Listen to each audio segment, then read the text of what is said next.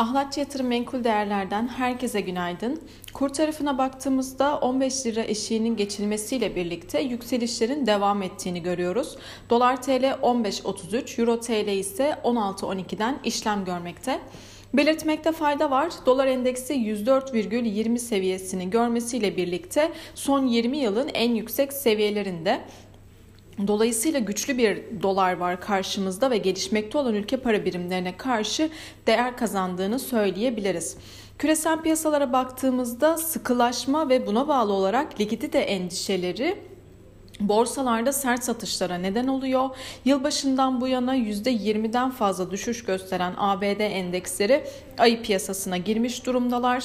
Dün Amerikan tarafında enflasyon verisi açıklanmıştı. ABD'de beklentilerin bir miktar üzerinde gelse de son 40 yılın en yüksek seviyesi olan yıllık %8,5'ten Yıllık enflasyon %8.3'e gerilemiş durumda. E, Fed'in üyeleri ve diğer yetkililer tarafından Fed'in 50 bas puanlık faiz artırımının yetersiz görüldüğü yönünde endişeler var şu an için fakat Fed üyeleri bu artırımın şu an için e, doğru olduğunu ve 75 bas puanlık bir faiz artırımının ise gündemlerinde olmadığı yönünde açıklamalar da yapıyorlar.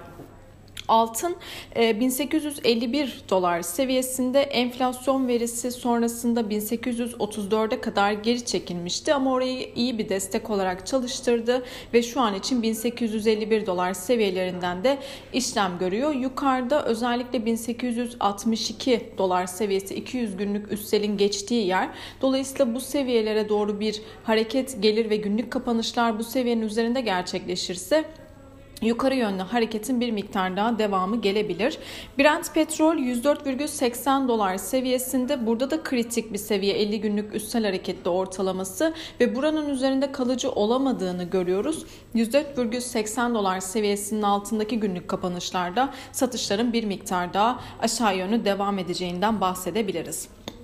İçeride yurt içi piyasalara baktığımızda endeks dün 2500 direncini aşamadı ve %1,45 değer kaybıyla 2453 puan seviyesinden günü tamamlamıştı.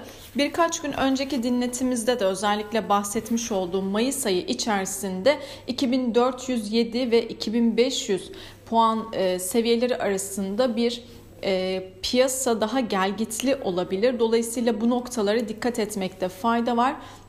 Bugün için aşağıda 2400 önemli bir destek olarak e, çalışabilir. Yukarıda ise yine 2490 seviyeleri ise direnç olarak takip edilmeli. Bugün yurt içinde önemli bir veri akışı bulunmuyor. ABD tarafında üfe rakamlarını ve haftalık işsizlik maaşı başvurularını takip edeceğiz. Herkese bol kazançlı güzel bir gün dilerim.